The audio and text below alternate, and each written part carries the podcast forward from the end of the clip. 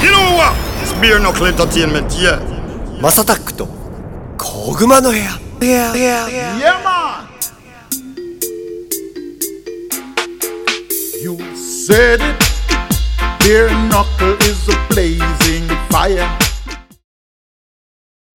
はい、皆さん、おはようございます。こんにちは、こんばんは、お疲れ様です。おやすみなさい。ハイタイムズのまさたックです。この番組はですね今注目されているトレンドやニュースなんかを取り上げて毎回ポップにおしゃべりを提供していこうというものです。お手軽に聞ける長さくらいの配信をこれからもどんどんアップしていこうかなと思っております。はいちょっとねたどたどしい感じですけどちょっともう外が暑くてスタジオに入ってくると眠くなるという。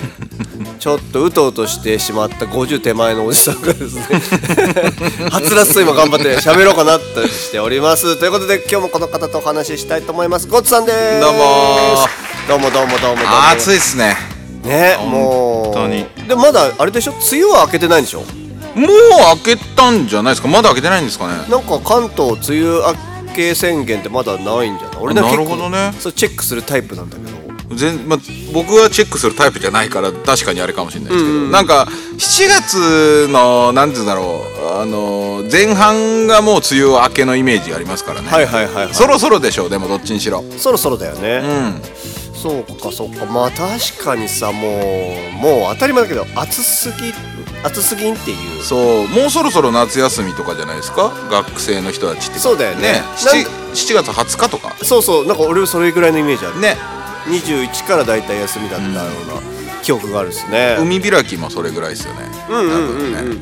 海開きと山の日はあんま関係ないんでしょ？あは関係ないはずですよ。あのー、明日放送だから明日翌日がね海開きになるはずなんですよ。あそうなんだ。7月。な月曜日休み。なんでな。なるほど。3連休だよねこあの今日は。そうなんだ。今週は。それも分かってない。土日月曜日。はい月曜日休みなんですね、なるほどそうそうそう。だからこの放送がある日はまあまあ日曜日だから日曜日だからね。うん。その次の日も休みで。おーじゃあ中中闇って感じですね休みの。そうですね。でこの放送がある日は、えっと、アスタラビスタで僕があの加賀温泉に行ってます、ね、おお加賀温泉。加賀っていうか石川？石川県の。ほいほいほいほいほい。そうそう加賀温泉に行ってまして。でえっとね前日入りみたいなるほど。で前日リハ。でアスタラビスタが実はライブとしては一番トップバッターなのよ。ほいほいほいほいほいほいほいほい11時40分からというですね。やばいっすね。頑張るっすね。そうそうそう。まあはまありっくんとも話してて早く終わらせてゆっくりした方がいいんじゃねと。まあそれはまあ演者としてはそうですね。そうビール飲みながら温泉入るとかそのライブ見ろよみたいな。いや間違いない 間違いない間違いない。だから一応だから般若君出たりとかね結構そのバトル系強い MC だったりとかあとでもガキレンジャーとかさラッパカリアとか、えー。オールドスクールというかさ僕らぐらいの世代の人たちも出たりとかなるほどなるほど。結構ね幅広い。あそうシュガーソウルとか出るんだよね。うわ懐かしい。シュガーソウルいいっすね。ねだからちょっとなんだろう面白いというか結構濃いなメンツがいいっすね。新旧っていう言い方をしていいのかわかんないですけど。そうそうそうそうそう。でフリースタイルバトルみたいなのもあるんだって別のステージで。うんお？そこはだから審査員で呂布カルマとかはいはいはいシンペータ君とか。えー、じゃあもういっぱい来ますね。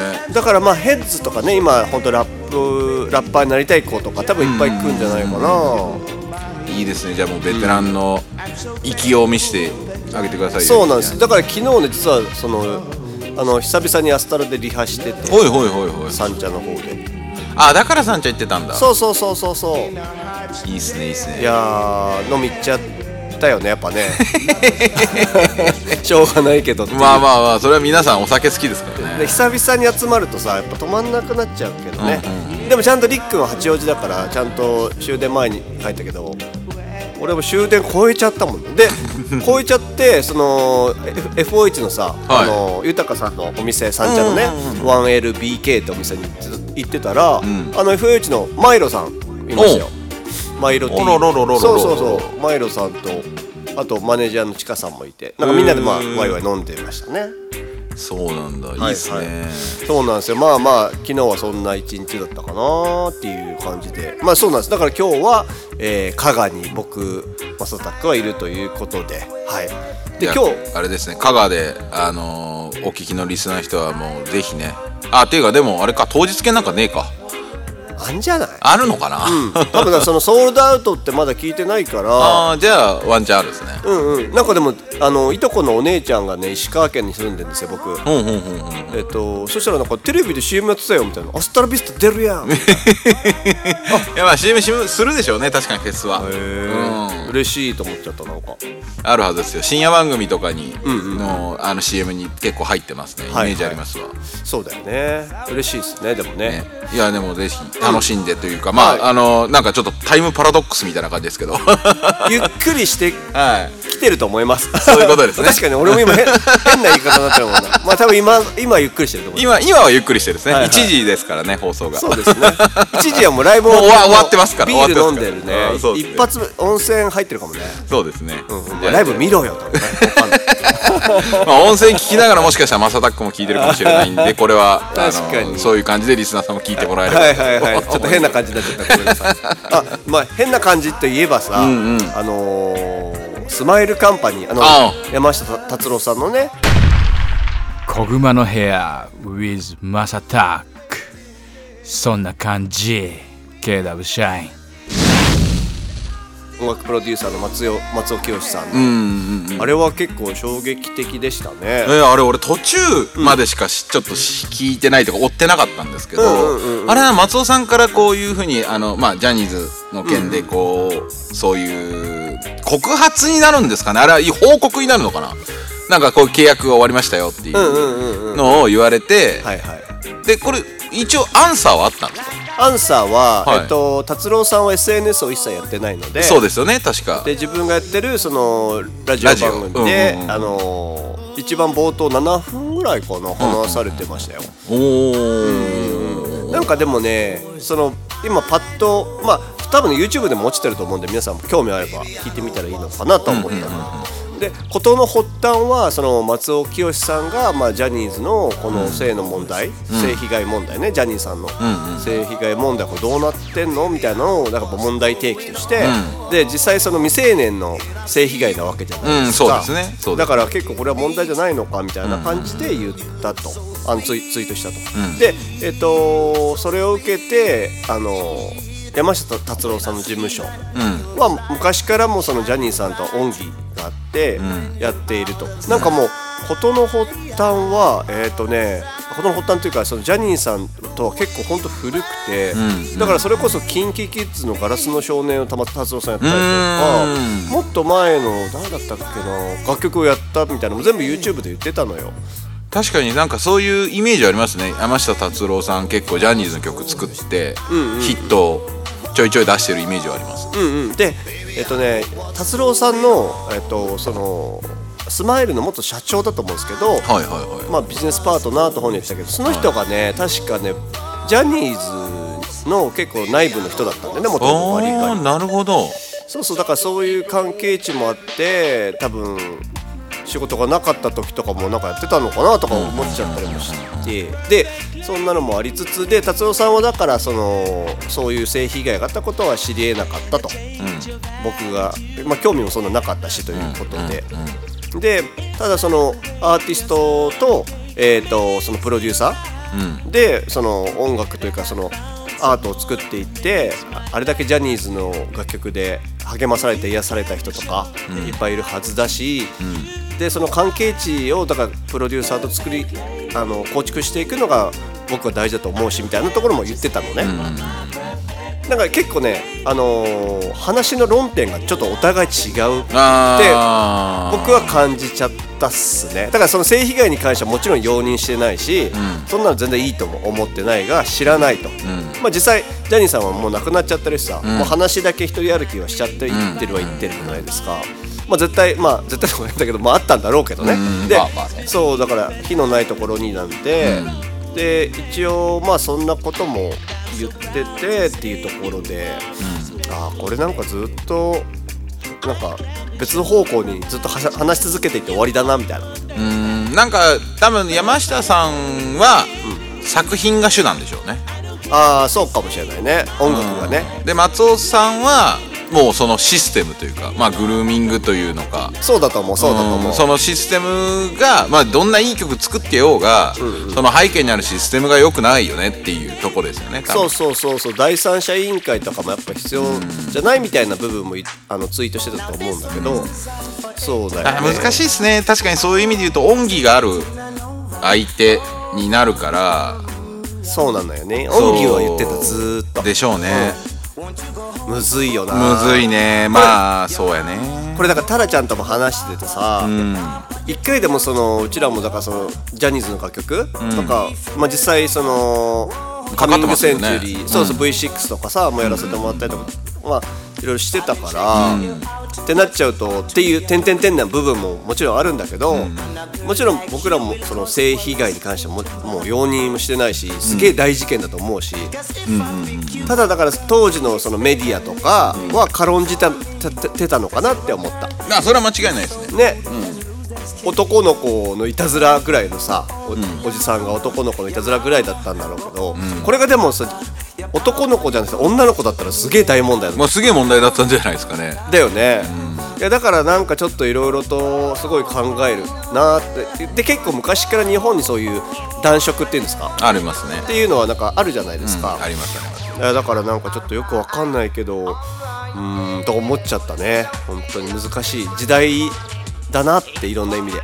そうですね。やっぱりまああのなんつうんですかね。すぐあの時代を遡ろうが今だろうが、うんその被害性被害に遭われた人の苦しみっていうのは変わらないんでしょうけそうどね。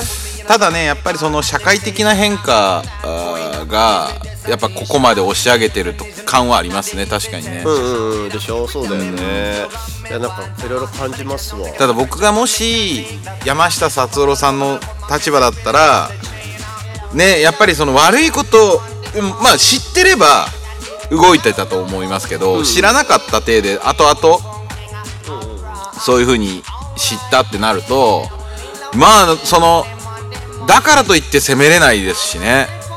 なんか結局難しい立場になるだろうなとはすごい想像がつきますね。そうだよねなんかだか。まあ多分ずっとこんな感じで。だから一番はさその本当にジャニーズが一回メスを入れて、うん。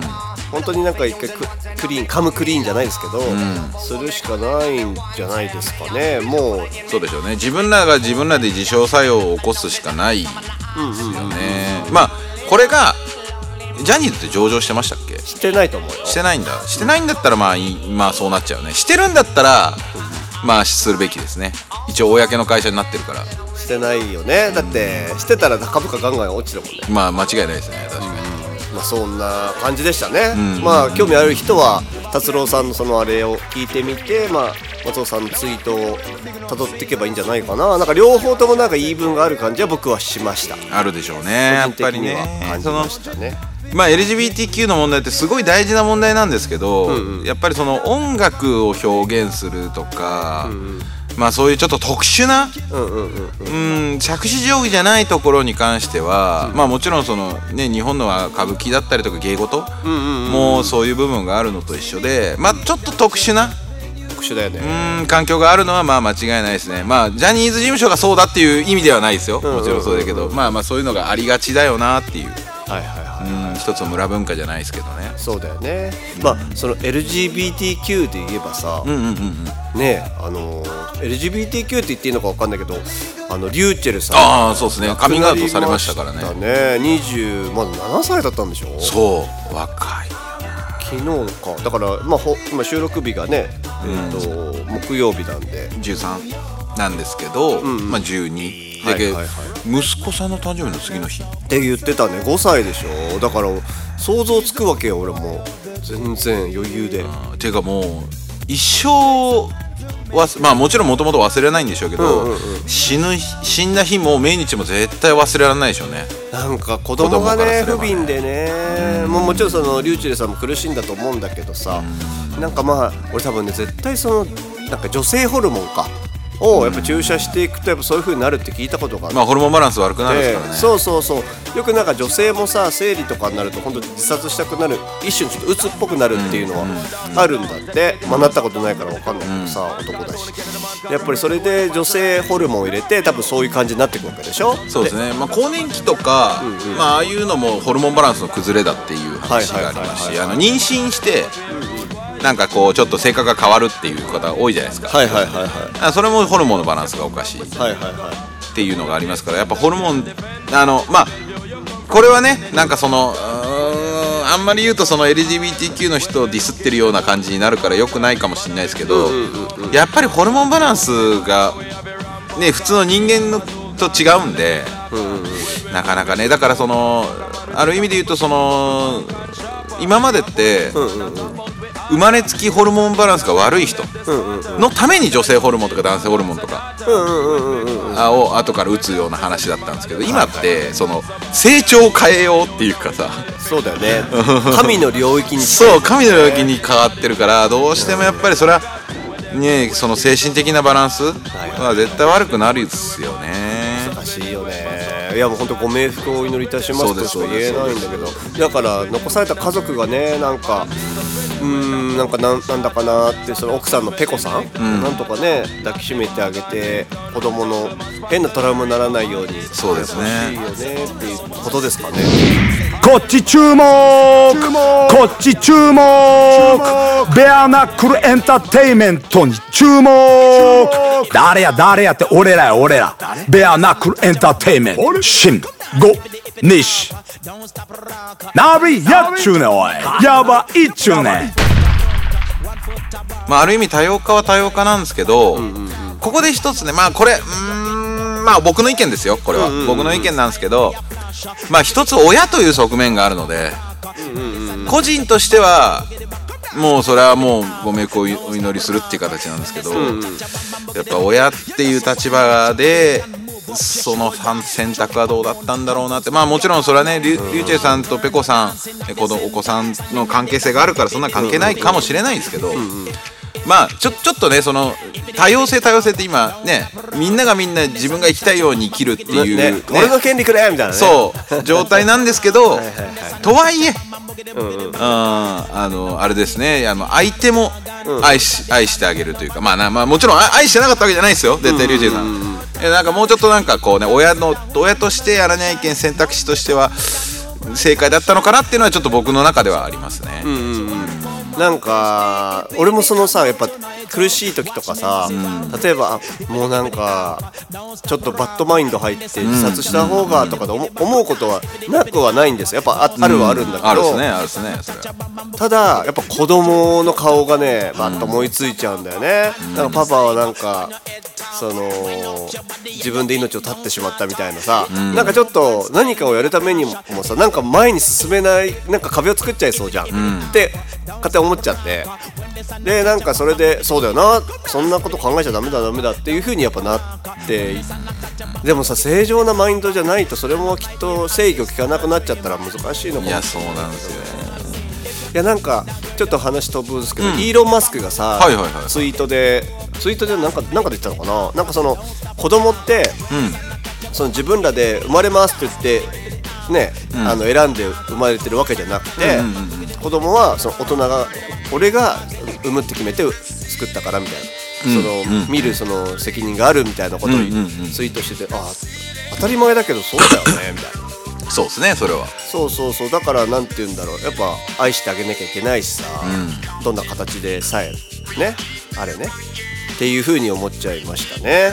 そうなんですよ。それを否定するとね、ただの快楽の産物になっちゃうんで。そうそうそうでしょ。まあまあまあちょっと、ねまあ、皆さんねちょっと悩んでる人もいると思いますけどもリスナーの皆さんえっ、とぜひねちょっとまあ生き生き続けてた方が絶対いいことあるよねって思っちゃいます僕は。まあおのおのでね考えていかなきゃいけんしこれからこれって答えないと思うんですよ。ないようねんやっぱり今からの多様性の生活っていうか、まあ、この世界ではやっぱりもう考えることが必要になってきておのおのの意見でおのおのの考え方そして相手の考え方を認める。この多分能力が必要になってくるんでこれはみんなで考えてねそう。各々の答えを出していくのが一番いいかな。確かに確かに。なんか一人で抱え込まない方がいいね、うんなんか一人でか抱え込んでても多分いい答え出なそう。絶対出ないですね、やっぱ仲間は必要ですね、でし仲間がいないっていう人は、仲間を全くゼロもう新しいところで探せばいいんですよ。ねうん。本当にそういうことっす、いやーちょっと考えさせられる1週間でしたね。っていうね達郎さん。なんか LGBTQ っぽくなったよね。なんかいろんな問題が。そうそうそう。いやだからまあちょうどね時代時代がそういう変革を多分迎えてるから、それはもう多分しょうがないんだと思うんですよ。あの受け入れ受け入れ体制を作ってる、これでこじれすぎたらあのもっとひどくなっちゃうと思うんですよ。だからそれこそねあのアメリカでよくあるそのなりすまし事件。ああね。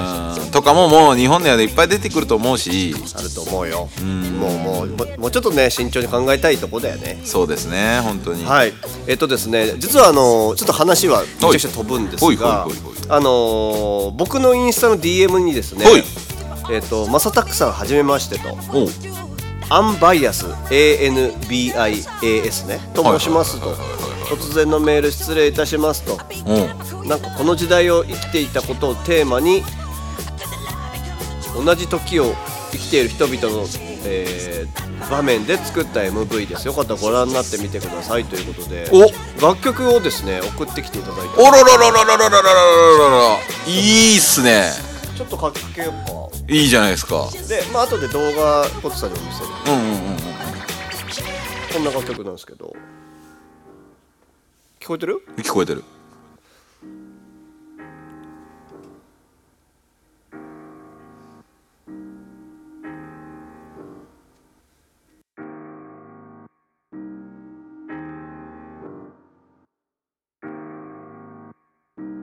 静かな夜ふと思い出すあの人たちは元気かな？数十年しか入れない世界。日々をかみしめる。抱きしめる。いつかの思い出が遠のいて。戸惑いがちな僕を置いて。振り返ってもこれからでも。思いを忘れるのが青春。僕らはここにいたよ。この時代を生きていたよ。僕らはここにいたよ。この時代を生き抜いたよ。僕らはここにいたよ。この世界を生きていたよ。僕らはここにいたよ。無限の青空を見たよ。家庭が一つずつ終わって僕らの人生も家庭で儚さが温かいことそこにいたこと変わらないもの。分かり合ってそばで笑ってり別れた後で理解をしたりだけどさ繋がってる。きっとどこかで繋がってる。二度と戻らない日々を思う。したためる詩に思いがこもる。止めどなく流れるこの瞬間。ありがとうって言葉が浮かんだ。結局言いたいのはそれだ。人に言いたいことってのはありがとう以外何もない。だってそこに全部詰まってるから。僕らはここにいたよ。この時代を生きていたよ。僕らはここにいたよ。この時代を生き抜いたよ。僕らはここにいたよ。この世界を生きていたよ。僕らはここにいたよ。無限の青空を見たよ。僕らはここにいたよ。あの子はお母さんになって僕らはここにいたよ。あいつはお父さんをやってる。僕らはここにいたよ。次第にみんな年を取って僕らはここにいたよ。いつかは皆いなくなる。でも僕らはここにいたよ。ここにここにいたよ。僕らはここにいたよ。ここにここにいたよ。僕らは僕らは僕らは僕らはここにいたよ。僕らは僕らは僕らは僕らはここにみたいなね楽曲なんですよ。いいっすね、なんか何？ポエポエトリーラップに近いのかな？でも西成さんみたいな。そうそうそうそう。パンチラインの連打連打連打連打連打って感じですね。でねなんかこの MV がさなんかちょっとねほろっときちゃうのよね。後でちょっと見てください。でなんかこのビデオあの MV 見てほしいって言って見てたらえなんかめっちゃグッときちゃうんですけどと思って僕だからその日のツイートで、あめっちゃ言葉届くわみたいな。これぐらいシンプルでいいんだなみたいな感じ。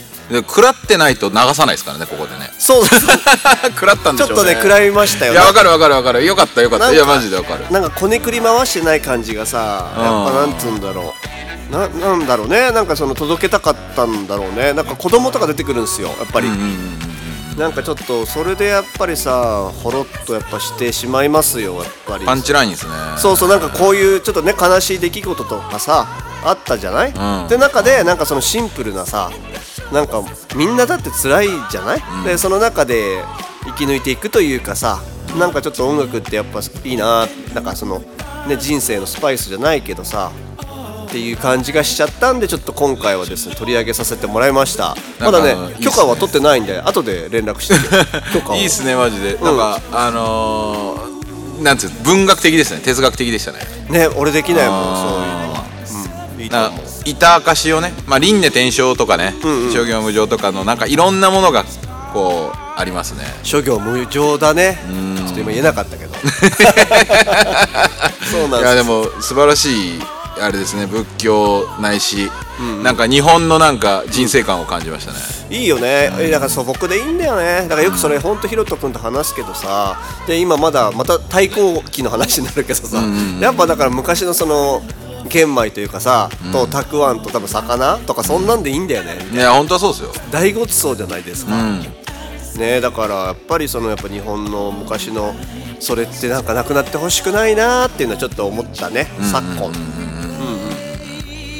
大事です。なんかね中国のなんだっけ習近平じゃなくてあの外務大臣みたいな人がさ大きい？沖沖さんだっけ？ちょっとあのー顔顔がさ俳優みたいな。あわかるわかるわかるでなんかその日本と韓国に向けてさね金髪にしたところで西洋人になれねえんだぞみたいな。はいはいはいはい。